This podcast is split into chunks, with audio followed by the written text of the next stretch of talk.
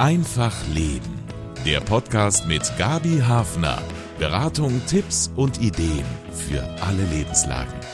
Perfektionisten haben ein schlechtes Image. Menschen, die immer rechtzeitig an alles denken, jede neue Anweisung sofort umsetzen und auch privat pünktlich verwirklichen, was sie sich vorgenommen haben. Das macht nicht unbedingt sympathisch. Wie fühlt es sich an, Perfektionist oder Perfektionistin zu sein? Wie viel Stress bringt das ins Leben? Ist da die schwerste Aufgabe, auch mal loszulassen. Aber vielleicht hat Perfektionismus doch auch gute Seiten und ist nicht nur eine Last, sondern auch eine Stärke. Herzlich willkommen zu einem Gespräch über Perfektionismus bei Einfach Leben im MKR mit der Therapeutin und Theologin Sibylle Löw. Sie ist die katholische Leiterin der Krisenberatungsstelle Münchner Insel. Und ich bin Gabi Hafner. Herzlich willkommen. Hallo, Frau Löw. Schön, dass Sie bei uns sind. Danke für die Einladung. Hallo. Finden Sie denn Perfektionismus eher nervig oder auch nützlich? Naja, also ich denke, es ist dieser Ticken zu viel. Und natürlich macht es einen großen Unterschied, ob ich selber bin oder ob ich davon betroffen bin durch andere und sicherlich auch noch, ob ich Erwachsener oder Kind bin wenn ich davon betroffen bin. Genau. Also da gibt es wirklich so die zwei Seiten. Selber das, äh, diese Eigenschaft haben oder betroffen sein von jemandem, der einem das vielleicht ständig vor Augen führt. Ist Perfektionismus auch eine Störung, denn manchmal wird es schon fast so behandelt. In den USA zum Beispiel ist gerade so ein Trend, also Perfektionismus ist etwas, was man sich unbedingt am besten sofort abtrainieren sollte. Ist es eine Störung, eine Lebenseinstellung, ein Teil der Persönlichkeit? Ich denke, dass es vermutlich meistens im Laufe des Lebens zu einem Teil der Lebenseinstellung wird. Also, dass es oft in der Kindheit auch grundgelegt ist und eben natürlich gar nicht freiwillig. Also, ich glaube nicht, dass ein Kind freiwillig zum Perfektionisten wird oder Perfektionistin wird.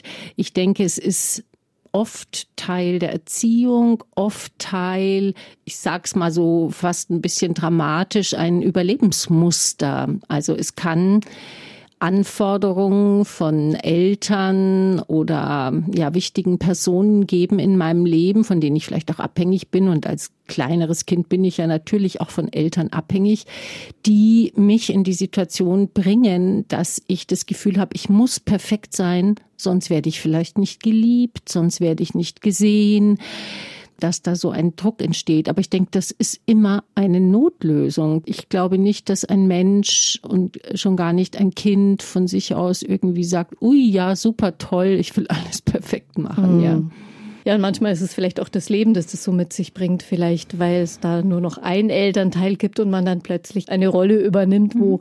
die Last schon ein bisschen schwerer ist als vielleicht äh, normalerweise in ja, so einem Alter. Genau, das ist ein gutes Beispiel. Also wenn die Eltern sich trennen oder wenn vielleicht ein Elternteil verstorben ist, dass man dann dem verbleibenden Elternteil nicht noch mehr Sorgen aufbürden will. Das belastet ja und dann gibt es schon oft so einen Versuch, das zu kompensieren, indem man das halt alles ganz, ganz gut macht, keinen Anlass mehr zum Ärger bietet oder auch natürlich, wenn, wenn ein oder beide Elternteile einen sehr hohen Anspruch haben und man das Gefühl hat, eben man wird vielleicht nur geliebt, gesehen, wenn man irgendeine besondere Leistung bringt. Also das Normale ist nicht gut, ist nicht genug.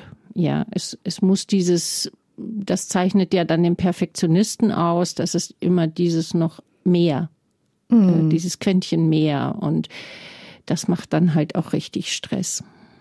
Ja, was unterscheidet den Perfektionisten dann wirklich im täglichen Verhalten von Menschen, die nicht so klare Vorstellungen haben, wie alles sein soll? Also ich denke, Perfektionisten haben erstmal ein hohes Arbeitsethos oder überhaupt ein hohes Ethos, ähm, etwas sehr gut zu machen. Sie sind in der Regel sehr strukturiert, sie sind sehr schnell, sie packen Dinge sehr an. Also das, das ist auch erstmal so was, was ja Vorteile hat und funktioniert ist, funktioniert, gut, oder? ja, genau. Aber es ist eben dieses immer noch ein Stück mehr, weil gut nicht gut genug ist. Und ähm, der Mensch, der jetzt nicht perfektionistisch veranlagt ist, der muss deswegen ja auch kein Chaot sein. Also wir müssen jetzt nicht so einen krassen Gegensatz konstruieren. Aber das sind, denke ich, Menschen, die sagen, hm, ja, es kann mir auch mal ein Fehler passieren. Mai, dann stehe ich dazu, dann benenne ich das und sage, ui, oh, das habe ich irgendwie übersehen oder versemmelt oder oh, da habe ich nicht aufgepasst. Also und ich denke, das ist eigentlich eine ganz große Größe, ähm, wenn man zu viel entstehen kann. Und das kann jedem Menschen passieren. Ja, immer kann man auch mal was übersehen, einen Fehler machen oder was auch immer. Und den kann man sich dann auch verzeihen. Ja, den kann man sich dann auch verzeihen oder auch zu sagen, ach, jetzt lasse ich mal, wie man immer so schön sagt, fünfe gerade sein. Das ist jetzt schon gut, ich habe es mit Leidenschaft und Liebe gemacht, aber nee, also jetzt muss ich nicht noch mich da noch reinstressen. Das ist kein Mehrgewinn, mhm. möglicherweise, ja. ja. Also das wäre vielleicht der Lackmustest tatsächlich so eine Situation, wo einem ein Fehler passiert ist. Jemand macht einen darauf aufmerksam und man kann überhaupt nicht entspannt damit umgehen, mhm. dann, weil man ja eigentlich eigentlich doch immer alles so gut machen will, so super gut.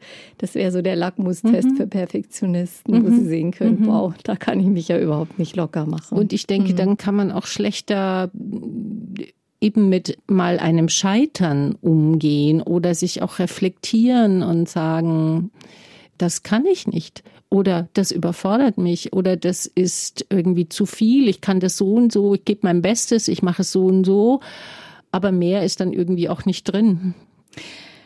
Die amerikanische Therapeutin äh, Catherine Morgan Scheffler hat sich in ihrer Praxis auf die Arbeit mit Perfektionistinnen spezialisiert sogar und sie schreibt, Perfektionismus ist großartig, wenn er uns dient und schrecklich, wenn er uns beherrscht. Also schrecklich kann er offenbar auch sein. Gibt es denn Menschen, die da wirklich auch einen Leidensdruck verspüren? die, die den Perfektionismus ausüben oder die ihn als Anspruch an sich selber haben, ich denke, die kommen unweigerlich, ob in ihrer Arbeitssituation oder auch im privaten Kontext, kommen an Grenzen, also an ihre körperlichen, psychischen, physischen Grenzen. Und dann wird es unweigerlich, wird Druck und Leidensdruck entstehen. Und die Menschen, die davon betroffen sind im Umfeld, weil vielleicht die Partnerin der Partner so veranlagt ist, die kommen natürlich auch an Grenzen und da entsteht auch oft dann wirklich Ärger und Abwehr. Über Perfektionismus und was das in Beziehungen auslösen kann, wenn wir auch gleich nochmal ausführlicher sprechen. Äh, Gibt es da eigentlich auch so eine eher fließende Grenze dann schon fast zu, zu zwanghaften Handlungen, wenn man jetzt sehr perfektionistisch veranlagt ist, wenn ich nie zufrieden sein kann mit etwas, es sei denn, es ist so vollkommen einwandfrei erledigt?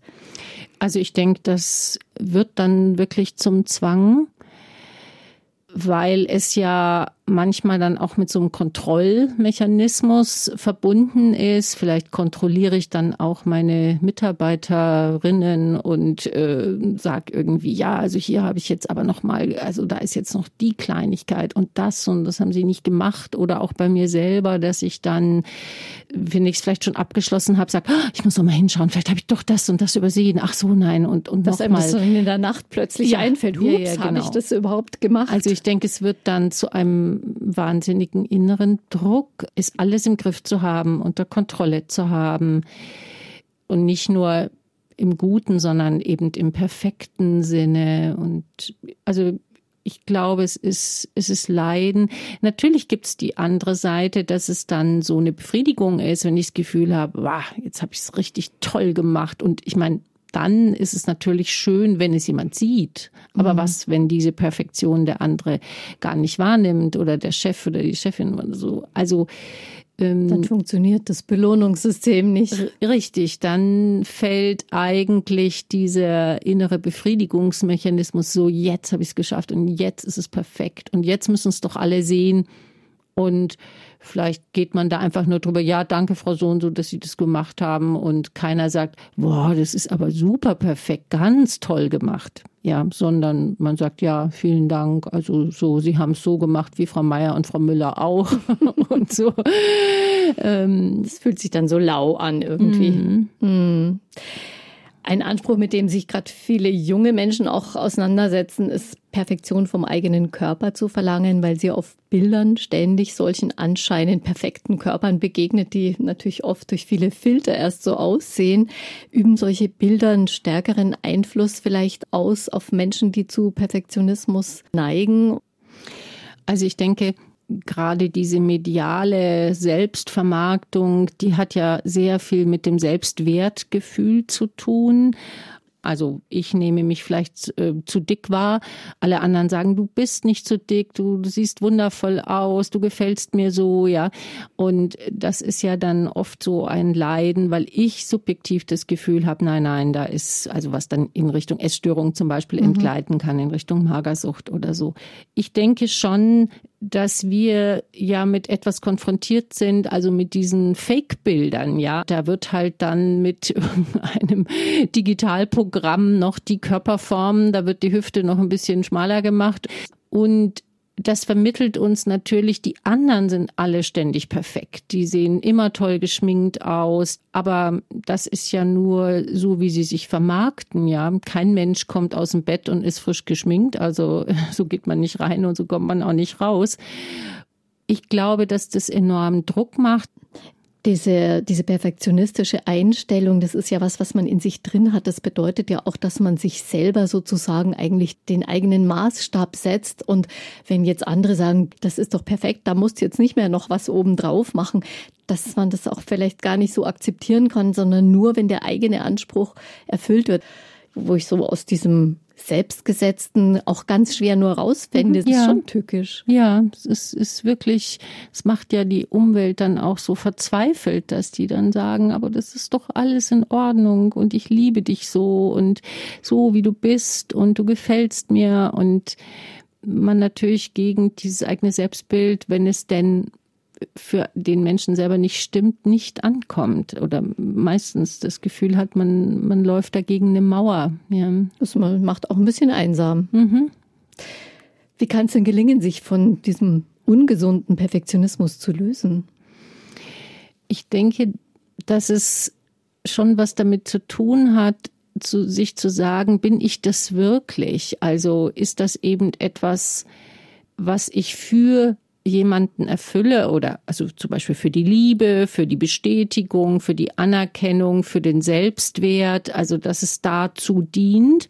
Und was ist denn, wenn das nicht käme, bin ich dann tatsächlich nichts wert oder könnte es eben dann Raum kriegen, dass jemand sagt, hm, das ist prima so oder ich find's toll, mit welcher Liebe und Leidenschaft du an was rangehst und auch wenn da mal ein winziger Fehler drin ist, es macht gar nichts, weil mir gefällt es, wie du das im Prozess bist. Das ist was ganz Persönliches und das kommt dann gut rüber, ja. Also wenn ich das annehmen könnte, dann, dann könnte ja auch diese vielen, vielen anderen Talente und Qualitäten in mir ja auch sichtbar werden, die eben nicht perfektionistisch sind, sondern andere Qualität haben.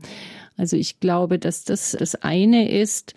Und natürlich auch, was, was ist dahinter für eine Angst? Was mhm. ist denn, wenn ich das nicht bekomme, diese Anerkennung? Also ist auch viel Versagensangst wahrscheinlich dahinter. Ja, ja sehr stark das Gefühl, nur über diesen extremen Leistungsaspekt bin ich jemand.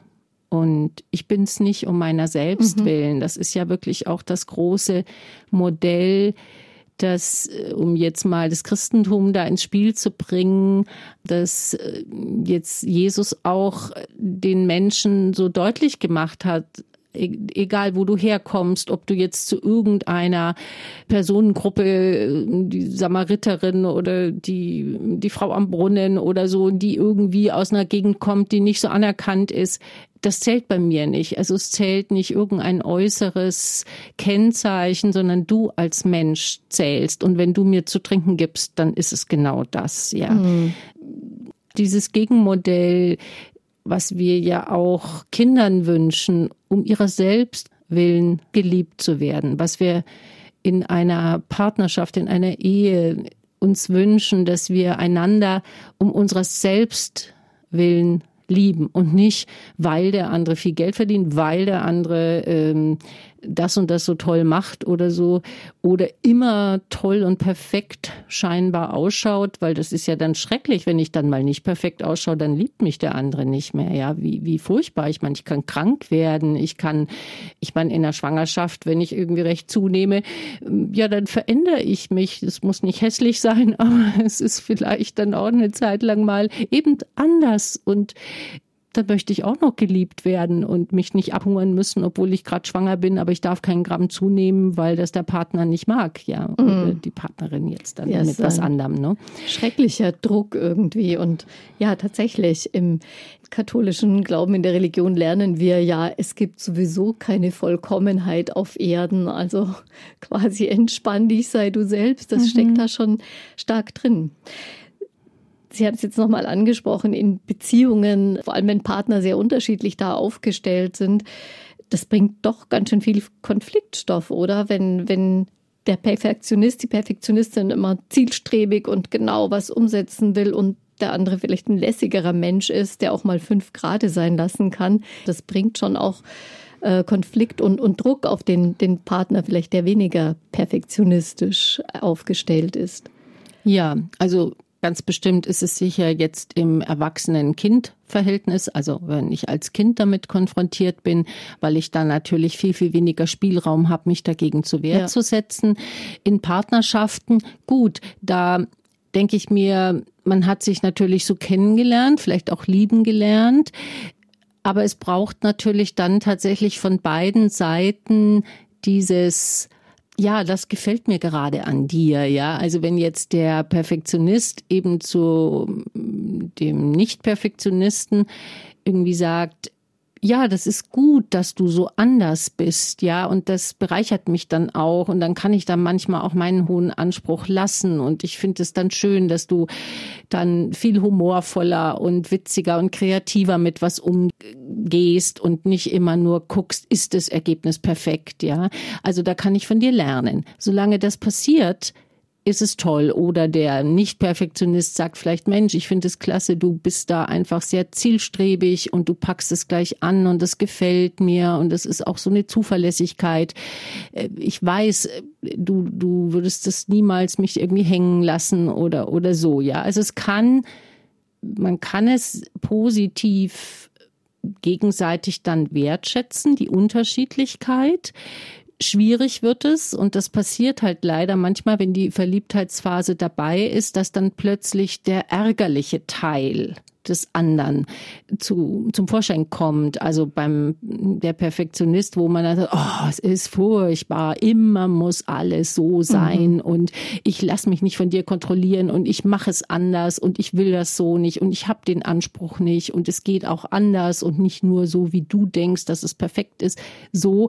Oder der Perfektionist, der dann zum Partner, Partnerin sagt, äh, du bist irgendwie schlampig, aber du, äh, das ist ja furchtbar, du, du hast überhaupt keinen Anspruch an dich, äh, was hast du da irgendwie gemacht, das ist doch nichts und so, ne? Also wenn die negativen Teile dann kommen, dann wird es für beide zur Hölle. Ja. Das kann ganz schön eskalieren. Ja, ja.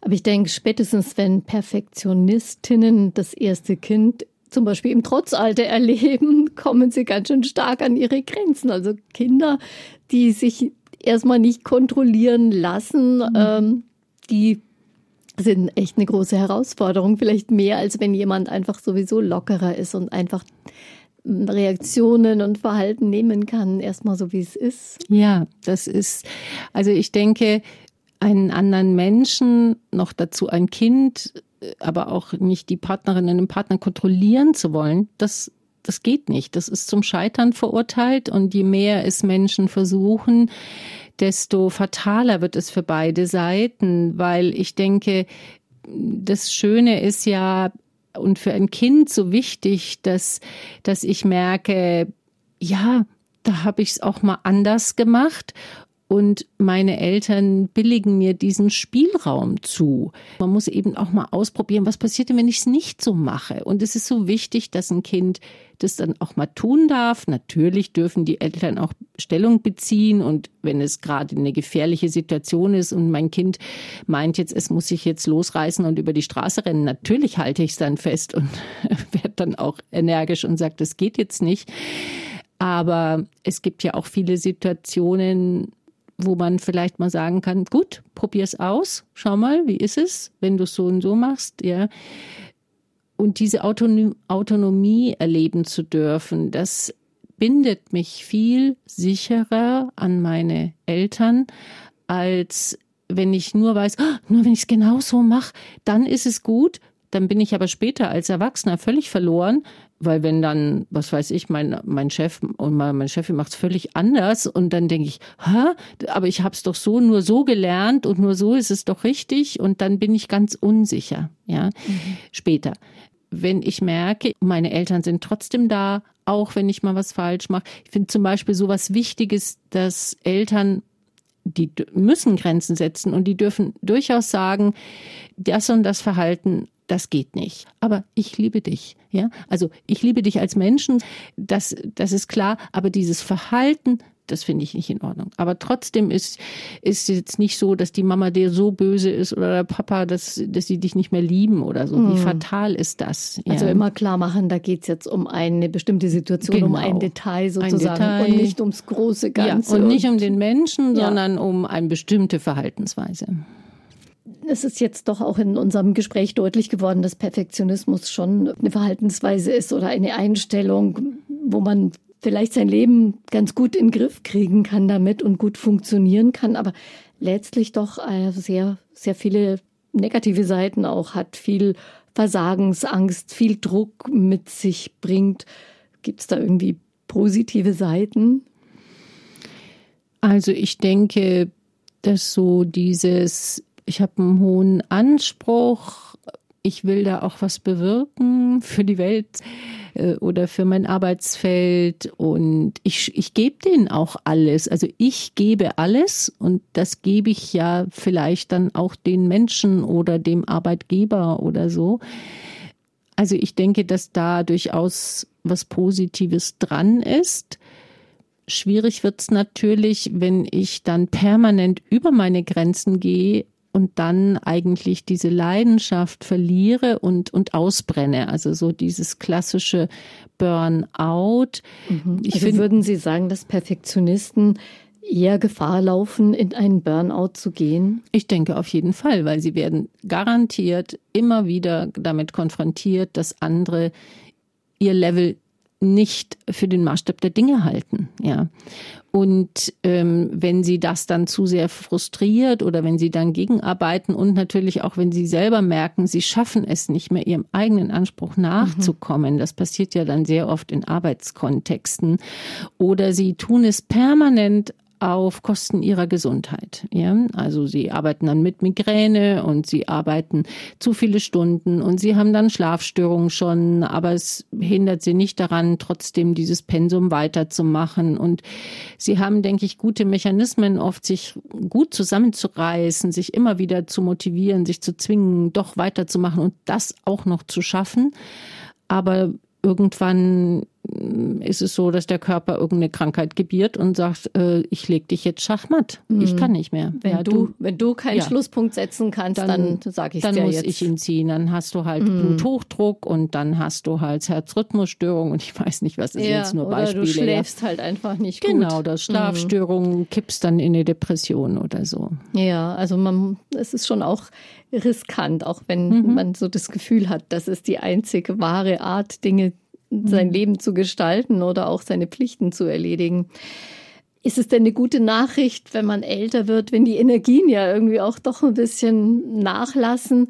Schwächt sich so ein Perfektionismus dann so ein bisschen von alleine ab, auch mit steigender Lebenserfahrung, wo man vielleicht schon öfter erfahren hat, dass es sich manchmal einfach auch nicht lohnt, so viel Kraft in bestimmte Dinge zu hängen? Wenn es keine Herzensdinge sind, wenn es nicht die Familie ist. Ja, das ist natürlich die bittere Erkenntnis, dass man vielleicht merkt, man hat sich total reingehängt und es dankt einem keiner. Ja, da sagt keiner, oh, vielen Dank, dass du dein Herz ruiniert hast, deinen Kreislauf ruiniert hast, äh, eine Krebserkrankung hast äh, und dich für uns aufgearbeitet hast. Aber ich glaube, ob sich's einfach abschwächt, weiß ich nicht. Ich glaube, meistens werden die Perfektionisten eben dann wirklich mit den negativen Konsequenzen ähm, konfrontiert. Und ich finde dieses Burnout-Bild irgendwie so schön, weil ich denke, also da ist ja jemand, der mit ganz, ganz viel Leidenschaft, also mit das Feuer der Leidenschaft mhm. brennt, ja, das ja. brennt, das lodert, jemand hängt sich rein, gibt alles, macht es super. Aber wie es beim Feuer ist, man muss Holz nachlegen. Und Holz, das ist, um in dem Bild zu bleiben, das sind die eigenen Ressourcen. Also das ist das, was mich nährt, was mir gut tut, was mich erholen lässt, was mich stärkt, ja, schöne Dinge machen, mich erholen, in der Natur sein, für meinen Körper was Schönes machen. Und wenn das eben zunehmend immer mehr fehlt, und ich kann kein Holz mehr nachlegen, dann brenne ich aus. Ja, dann mhm. ist irgendwann das Flämmchen wird immer kleiner der Leidenschaft und irgendwann brechen die Menschen depressiv ausgebrannt zusammen und da, da geht gar nichts mehr. Dann ist nur noch die große Leere und die große Erschöpfung und vielleicht auch dann oft so eine Verzweiflung, ähm, was habe ich da gemacht, hat ja keiner gesehen, hat keiner gewürdigt. Also letztlich auch eine große Frustration, die vielleicht in Bitterkeit umschlägt, ja. ja. was auch überhaupt nicht schön ist. Das heißt, es ist ganz, ganz wichtig, gerade für perfektionistisch veranlagte Menschen, immer auf einen Ausgleich zu achten, bevor es zu spät mhm. ist und man dann, was weiß ich, mit ein bisschen Yoga auch gar nichts mehr erreicht, weil man schon viel zu weit oben ist in diesem oh, es muss jetzt alles immer so gut äh, und perfekt sein. Richtig, ja. Kann man es lernen, nach und nach diese starke ja, Selbstkontrolle, dieses nach Vollkommenheit streben, um möglichst alles immer so gut machen, da nachzulassen und lockerer zu werden?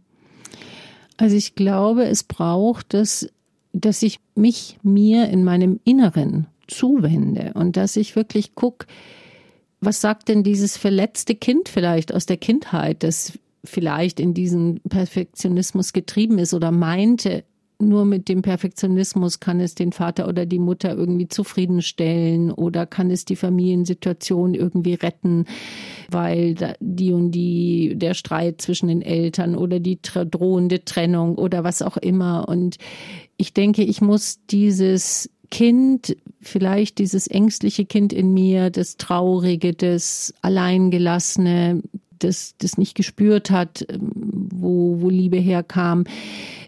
Also ich glaube, ich muss mich dem zuwenden und dann kann ich mich dem auch zuwenden, dass ich liebenswert bin, wenn ich nicht perfekt bin und dass mir manches Angst macht, dass mich manches überfordert, dass ich aber auch Zuwendung und Liebe bekomme, auch wenn ich nicht perfekt bin. Ja.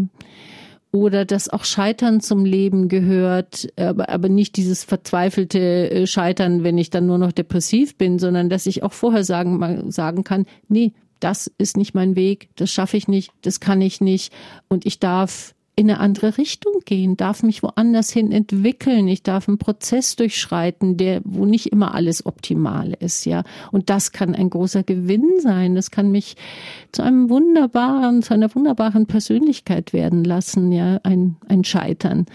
Dass ich was reflektieren kann, dass ich was ändern kann. Darin liegt eine große Chance. Mhm. Auch die, die Hoffnung, dass da ganz neue Türen aufgehen. Mhm wie beginnt man am besten damit, weniger perfektionistisch zu sein und die anderen Seiten in sich zu, zu finden oder zum Leben kommen zu lassen? Also ich glaube eben in dieser Hinwendung, wer bin ich eigentlich? Ne? Und die ganze Schöpfung, die ganze Vielfalt steckt da ja in mir mit ganz vielen Talenten. Und manchmal bin ich regelrecht beschnitten worden, vielleicht in meinen Talenten. Also ich denke, diese Fülle in mir zu entdecken und natürlich kann es auch gut sein, sich da Hilfe zu holen, ja. einfach eine Zeit lang mal sich eine Gesprächsunterstützung zu holen und zu sagen, ich mag da mal hingucken, oft ist ein Anlass dann auch, dass Menschen auch zu uns in die Krisenberatungsstelle kommen, eben, dass sie natürlich zusammengebrochen sind, dass sie gemerkt haben, sie können es nicht mehr aufrechterhalten und sich dann schon fragen, was mache ich da mit mir? Mhm. Und dann ist es gut, wenn man mhm. sich von jemandem, der sich gut auskennt, damit so diese Fülle des Lebens zeigen lassen kann, diese, mhm. was da wartet und dann ein neues Bild mhm. zu finden, wie es auch sein kann.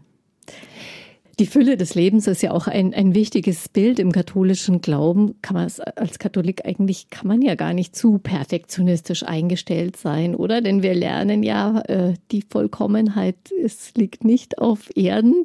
Danach muss man auch nicht streben, denn so wie man ist, ist man ja eigentlich gut und das ist gut angelegt.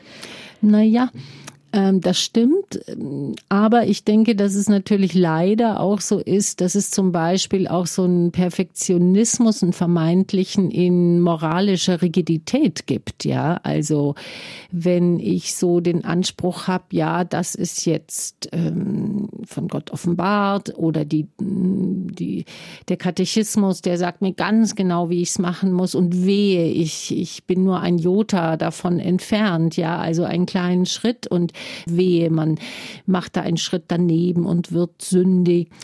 Diese moralische Rigidität, das ist sicherlich eine Form, die Menschen nie gut tut. Ja, wir sollten die Liebe, das Verzeihen in den Mittelpunkt stellen. Das hat Christus uns gelehrt und eben alles andere als ein moralischen oder sonstigen Perfektionismus. Ich denke, er hat die Lebensfreude zelebriert. Er hat gegessen, getrunken mit Menschen und gefeiert und ähm, hat dann nicht gesagt, oh ja, das ist aber jetzt gerade verboten und das ist jetzt gerade verboten.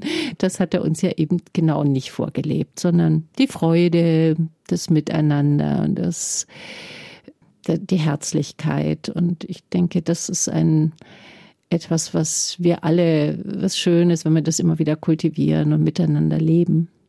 Also großherzig sein, auch, auch mit sich selber. Ganz wichtige Botschaft. Genau, barmherzig mit sich selbst, gnädig mit sich selbst, genau. Und nicht immer sich selbst noch unter Druck setzen. Aber reflektieren, das muss man schon, das ist auch gut.